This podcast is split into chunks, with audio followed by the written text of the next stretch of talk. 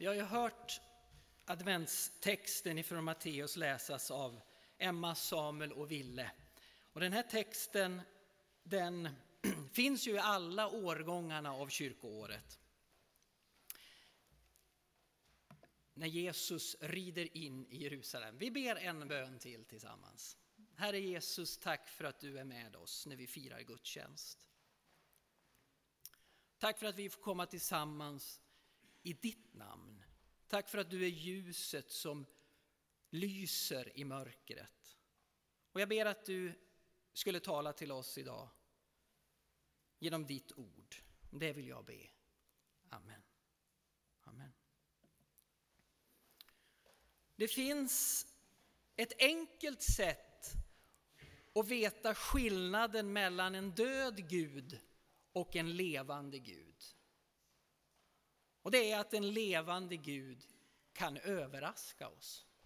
Inte bara kan överraska, utan faktiskt överraskar oss. Och min fråga till dig idag. När överraskade Gud dig senast?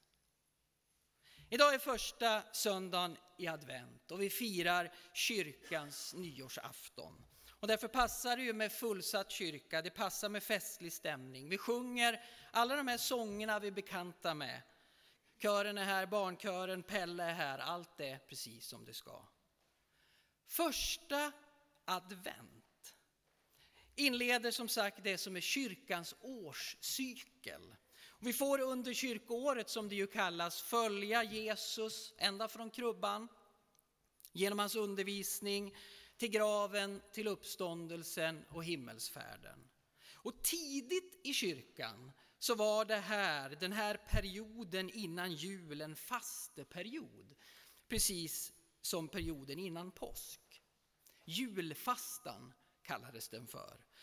Den period som kallas advent, nu fyra söndagar av förväntan på den ankomst, på den vars ankomst vi firar i jul.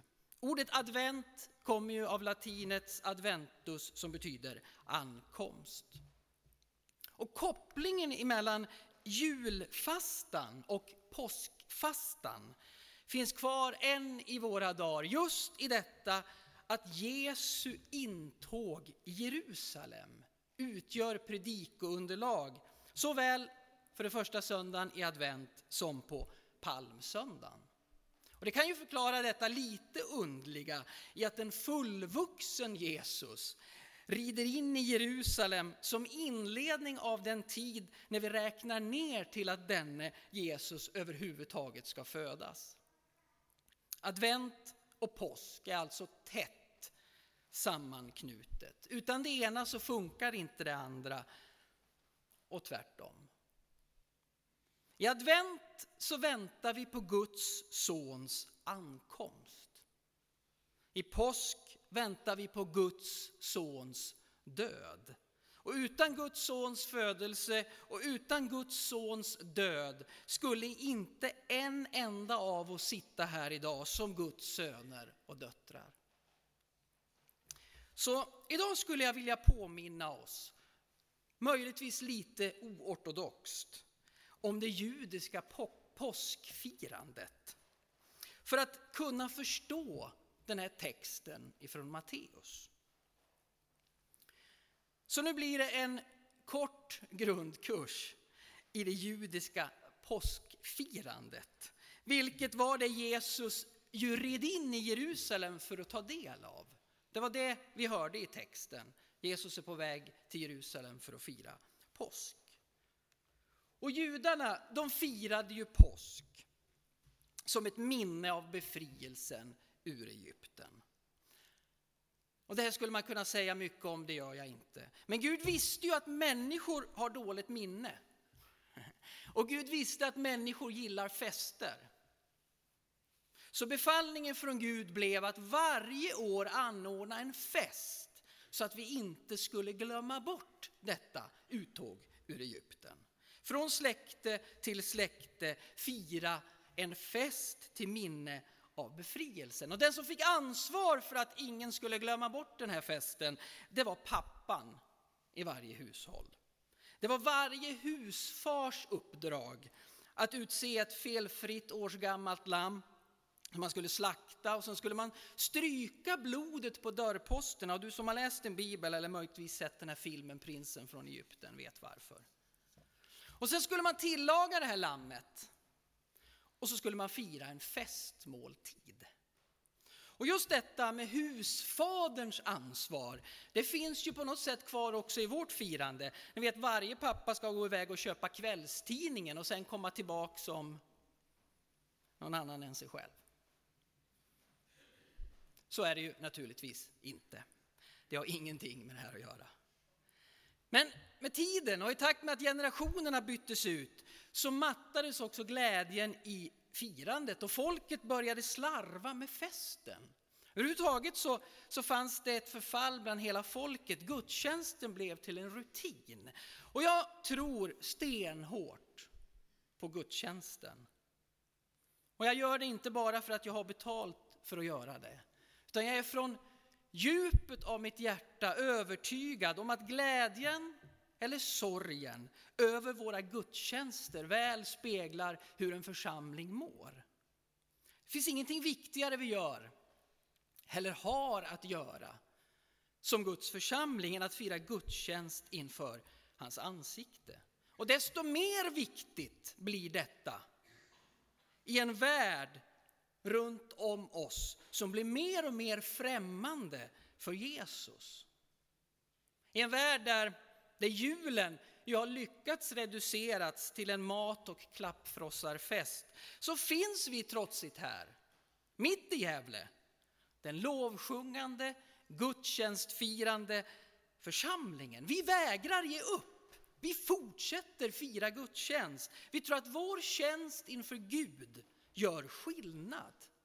Inte bara för våra liv, vi som brukar samlas här, utan faktiskt för hela vår stad och kanske för hela vårt land. Och så skriver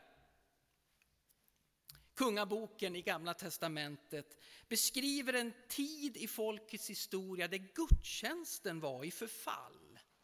Vet du vad, så att folket prioriterade inte gudstjänsten utan man gick dit om man inte hade något bättre för sig. Glädjen hade blivit utbytt till plikt.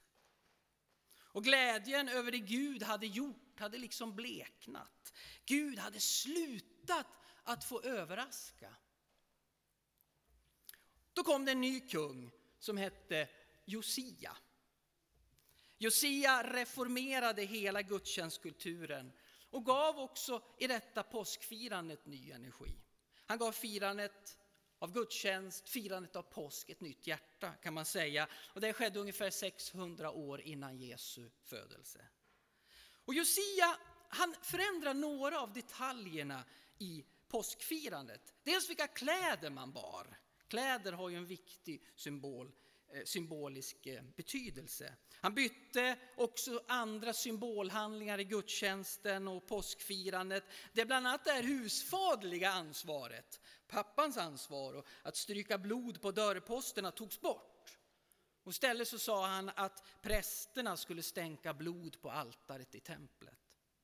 Men den viktigaste förändringen, och nu kan du vakna till, den viktigaste förändringen som Josia gjorde, det var att han förlade allt påskfirande till Jerusalem. Bara där, i den heliga staden, det heliga Sion, skulle man nu slakta lammet och bara där skulle man nu äta påskmåltiden. Så påskfirandet förvandlades till någon slags Gävle stadsfest för hela landet. Och, alla skulle till Jerusalem. Alla skulle festa. Och historiker räknar med att det kunde samlas uppemot tre miljoner judar samtidigt under påsken i Jerusalem. Och hela den här festen hade en slags 17 maj-känsla över sig. Det var en glädjefest, det var en nationell yra, det var en frihetskänsla i en enda mix. Och inte minst sen landet hade blivit ockuperat utav romarna så längtar man efter att få bli fria igen, att få rå sig själva igen, att få styras av en egen kung igen. Man kan säga att det hela blev som ett slags slags festligt långfinger mot den ockuperade makten. Liksom, här samlas vi och har roligt. Men, men bakom allt detta roande så gråter vi över sakernas tillstånd. Och det vi firar finns inte längre bara i historien som någonting som vi minns, utan också i framtiden som någonting vi längtar efter. Och därför firar vi som om det inte finns någon morgondag. Eller som om det finns en morgondag. Så längtan efter befrielsen går som en röd tråd genom hela påskfirandet. Och det påminner återigen varför vi firar gudstjänst. Vi kommer tillsammans och vi firar gudstjänst i en värld där så mycket är så fel. Och där så mycket skulle kunna vara så annorlunda. Men just därför samlas vi också.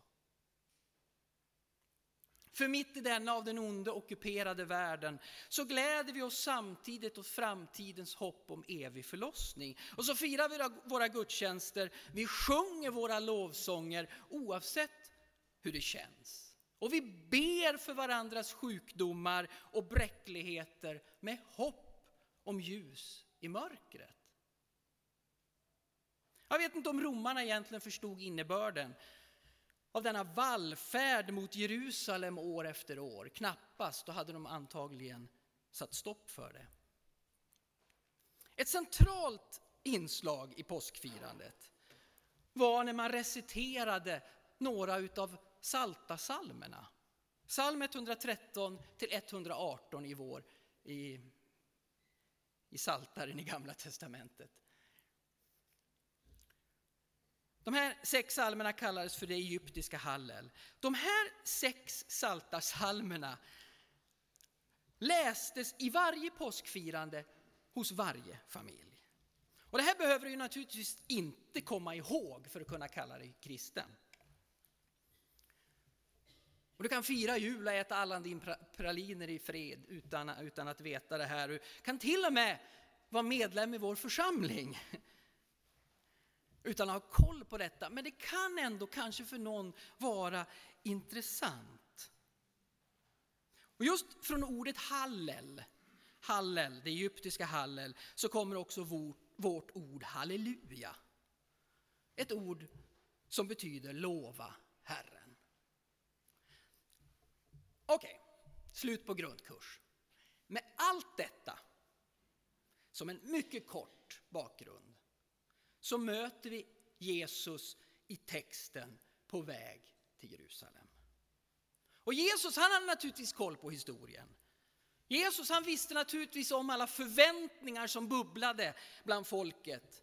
Jesus hade gång på gång förberett sina egna lärjungar om att han hade kommit för att göra en kung Josia. Jesus hade kommit till den här jorden för att ge påskfirandet en ny och djupare innebörd. Han skulle för alltid förändra påsken. Ja, Jesu ankomst till den här världen skulle en gång för alla förändra mänskligheten. Och man kan ju undra vilka tankar som gick Jesu, genom Jesu hjärna när han såg Jerusalem torna upp sig. Den här färden hade han gjort många gånger för, ett 30-tal påskar förut. Det finns en enda berättelse från Jesu barndom, förutom när han föds. En enda berättelse, så här säger den. Hans föräldrar brukade varje år bege sig till Jerusalem vid påskhögtiden.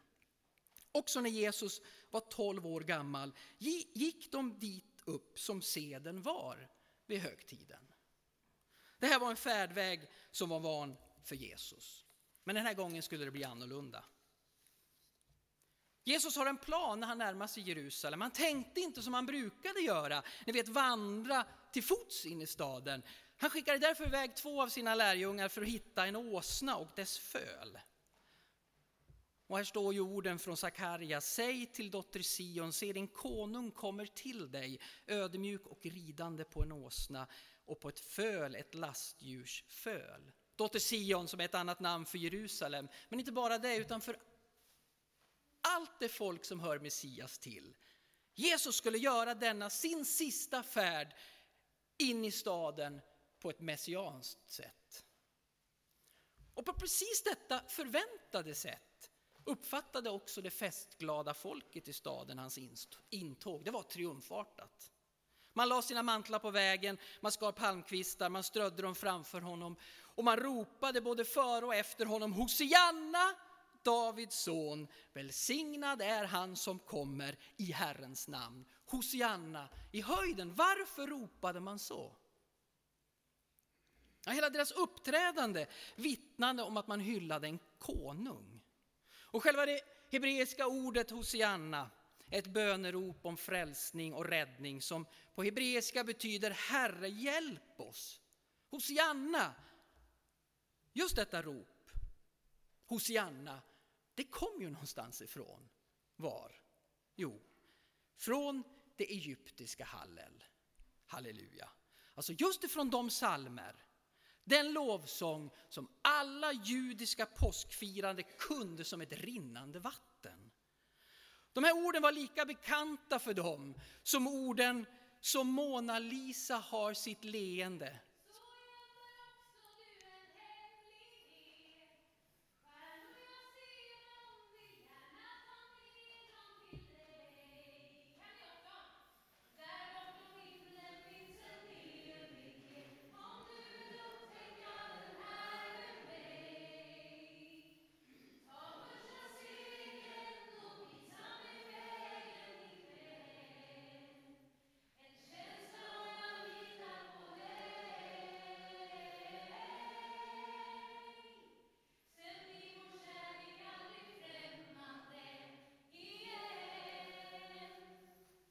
Tack Carola.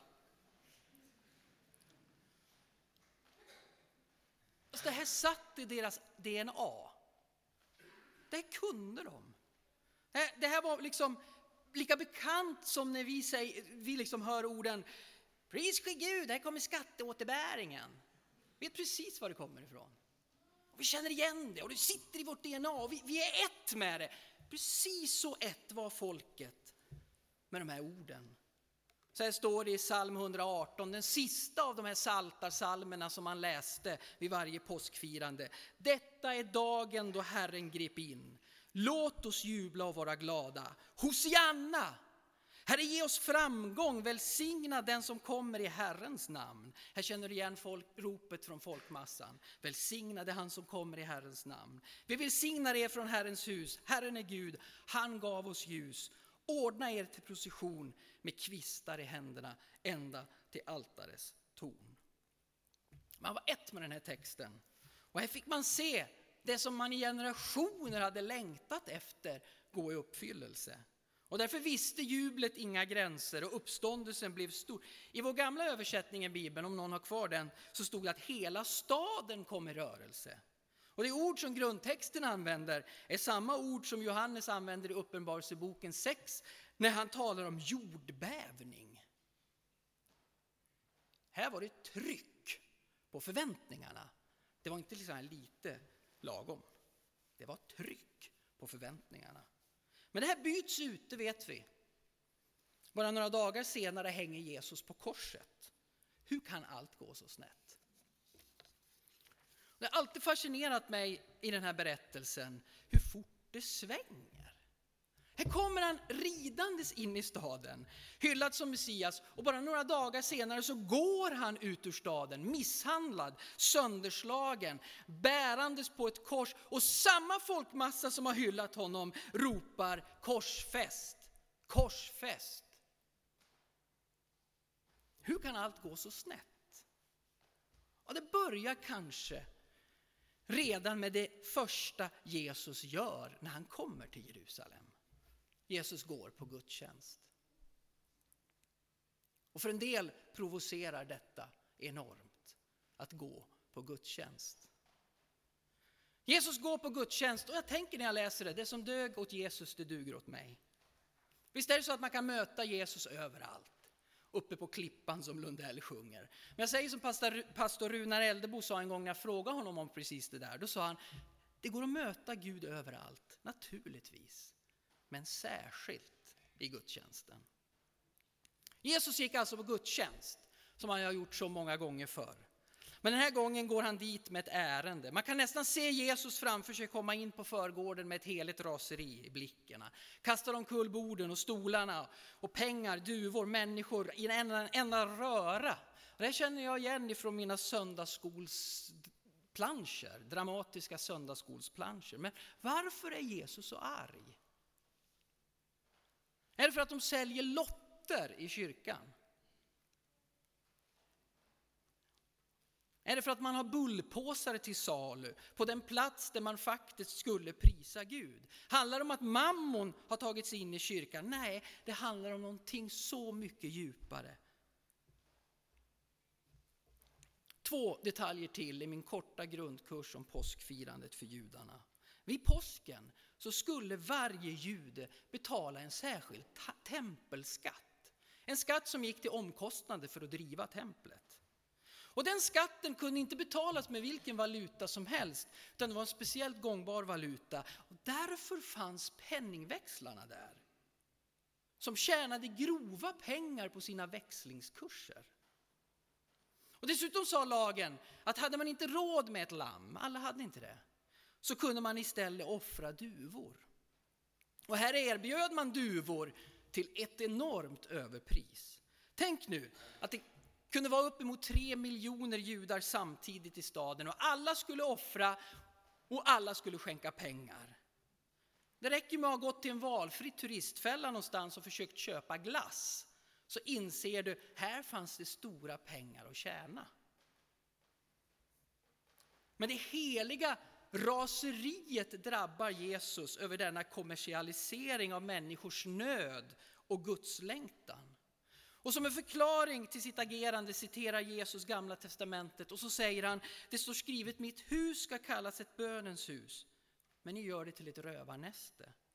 Och det påminner om det rop ifrån Jesaja där Gud ropar, jag hatar era högtider och nymånadsfester. De har blivit en börda för mig som jag inte orkar bära. När ni lyfter era händer i bön vänder jag bort blicken. Hur mycket ni än ber lyssnar jag inte. Ni har blod på händerna. Tvätta er rena. Låt mig, slip, låt mig slippa se era illdåd. Sluta gör det onda och lär er göra det goda. Sträva efter rättvisa. Stöd den förtryckte. För den faderlöses tala. Skaffa änkan rätt. Gudstjänsten hade förvandlats till profit. Det fanns de som tjänade pengar på andra människors lidande och fattigdom. Det fanns de där som tjänade pengar på andra människors lidande och fattigdom. Den gåva som Jesus skulle skänka mänskligheten bara några dagar senare på korset skulle vara av nåd. En frälsning gratis, fri för alla. Och med det i bakhuvudet så blir Jesu ilska än större. Han som älskade världen så och älskade människorna i denna världen så att han föddes in i den här världen för att ge sitt allt. Han spydde på dem som utnyttjade samma människor som han var här att dö för. Oj, vilken vrede vår Herre känner inför människohandel, inför stängda gränser, inför barn som lider, inför krig och naturskövling och orättfärdiga affärssystem där företagets vinstmarginaler alltid går före människors väl. För ett par veckor sedan, så, vi har, vi har Gävle Dagblad här i kyrkan, för ett par veckor sedan så möttes vi i Gävle Dagblad av rubriken Mörkt för Sandvik. Aj, aj, tänkte jag. Halva Ockelbo, om det ens räcker, jobbar på Sandvik.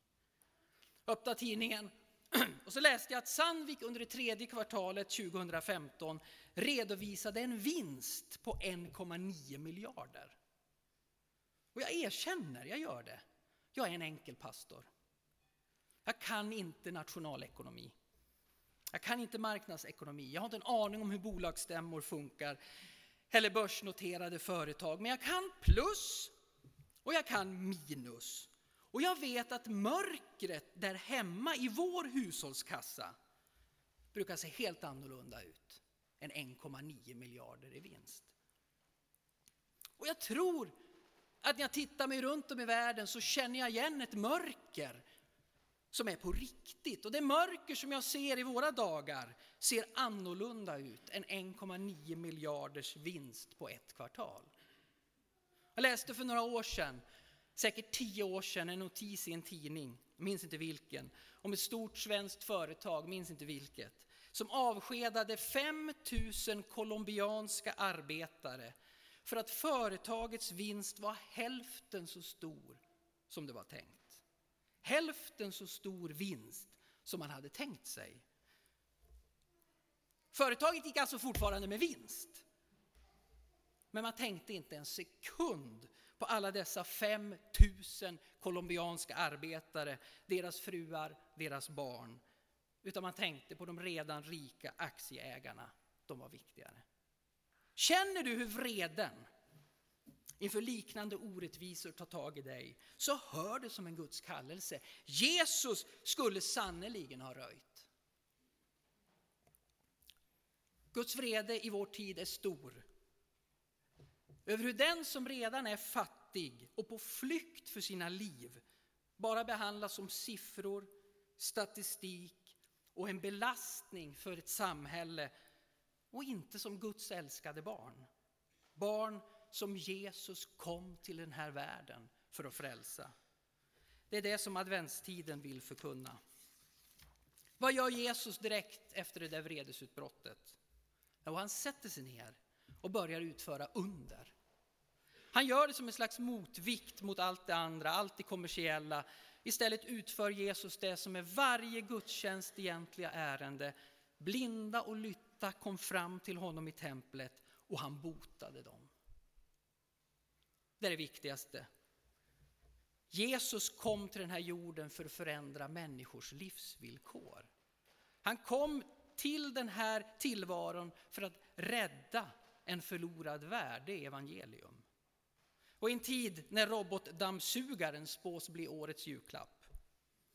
I en tid när det sägs att än en gång så kommer vi att slå nya rekord i julhandeln. Samtidigt som gränserna stängs mot de som flyr för sina liv med motiveringen att vi inte har råd. Så ska vi komma ihåg att Jesus inte och har aldrig varit den starka maktens Gud, utan en Gud som blev till ett med oss i vår svaghet. Och vi kan frimodigt komma till Gud med vår svaghet och våra brister, för det är ett tillstånd som Gud väl känner igen. Jag behöver inte vara en påläst adventsexpert med kunskap om alla de olika detaljerna i judarnas påskfirande. Det spelar ingen roll för att greppa innehållet med advent. Vi kan sammanfatta det med fyra ord.